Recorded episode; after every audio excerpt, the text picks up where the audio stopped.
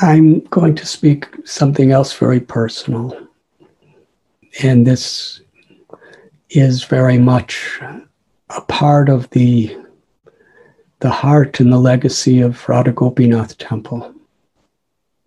For inconceivable reasons, which are too much to try to explain now.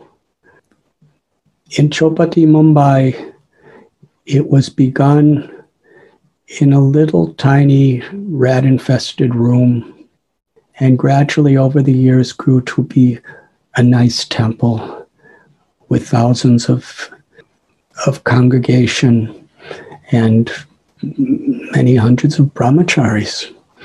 And what happened is at the beginning we we started we were not in ISKCON.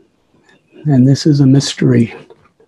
And because we were not for about eight years of developing, none of the leaders of ISKCON would ever come, especially in a public forum. And it was in 1993. I was sitting in my little room, the same room I have since 1987 and I got a phone call. And it was Bhakti Charu Swami Maharaj, who I hadn't seen in about eight years. And he was so kind. He was so gracious.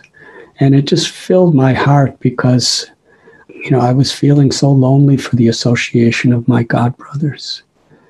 And he asked if he could come to our temple. And I said, Yes, please come, come Sunday. So it was a Sunday, and I was giving the Sunday feast lecture in the afternoon. And there were hundreds and hundreds of devotees filling the room. And right in the middle of the lecture, Bhakti Charu Swami Maharaj came through the door and he started walking through the crowd of devotees who were sitting on the floor. And when I saw him, it was such an emotional experience because never before in the history of our temple has a senior godbrother come. And I got up from the asana and I was moving through the crowds of devotees sitting down and he was moving through this crowds of devotees sitting down and and in the middle of it with hundreds and hundreds of people sitting around we embraced and we embraced for a long time and we all felt we all felt such a reunion with Srila Prabhupada's movement at that moment.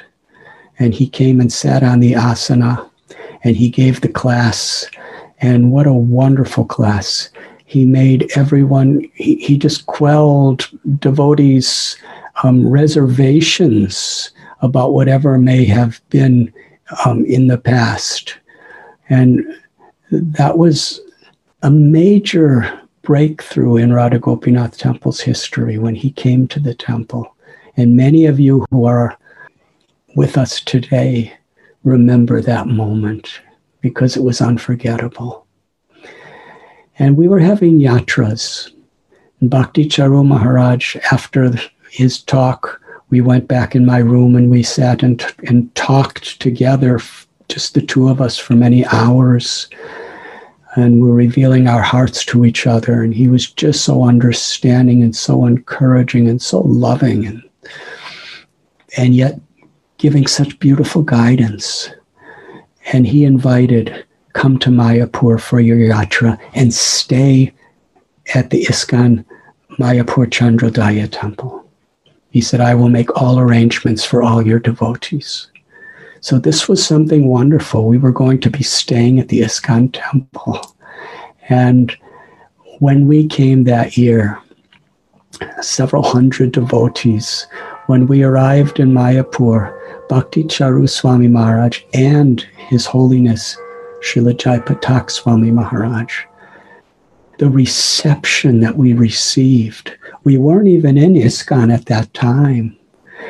The reception that we received was like no other we had ever received. There was so much love. There was such beautiful ceremonies. There was such um, respect exchanged that everyone who experienced that from Radha Gopinath temple understood that yes, this is truly our family and this is truly our home.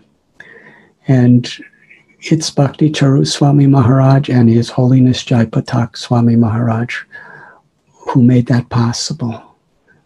Their graciousness, their kindness, their love, their Srila Prabhupada was was manifesting through them to all of the devotees. And when we would go out on parikramas regularly, Jaipatak Swami Maharaj and or Bhakti Charu Maharaj would come out and explain the holy places of Mayapur Dham. And when we'd come back to the temple, they would both arrange such incredible, wonderful, special prasad and everything.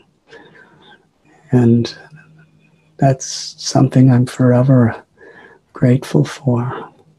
And soon after that, officially Radha Gopinath Temple and all and and its branches all came back into Srila Prabhupada's movement of the International Society for Krishna Consciousness. And we owe so much to Bhakti Charu Maharaj and Jai Patak Maharaj for that.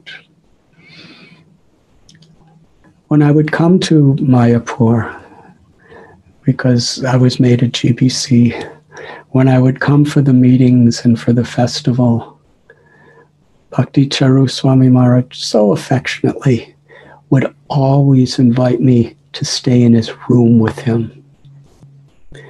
And I remember the first year, I was right in his room, and we would sleep next to each other at night and we would bathe in the same little bathroom and and it was just the two of us in the room but i remember something that affected me so deeply and still does at around midnight we would take rest around 9 or 10 and around midnight every night i would hear Bhakti Charu Maharaj in his little office translating Srila Prabhupada's books in Bengali. This was 90, 1994, 1995, 1996. He would be translating from midnight till about four in the morning and seven days a week. Such a devotion. When did he sleep? I couldn't understand. But I remember every night when I would I would just wake up in the middle of the night and I knew for sure that he would not be sleeping in his little cot next to me, but rather he would be in his little office just behind with his dictaphone, offering Srila Prabhupada's divine words into the Ganga of the of the Bengali language. he took Prabhupada's instruction to him as his life and soul. Vyavasāyātmikā buddhir ekeha kuru-nandana.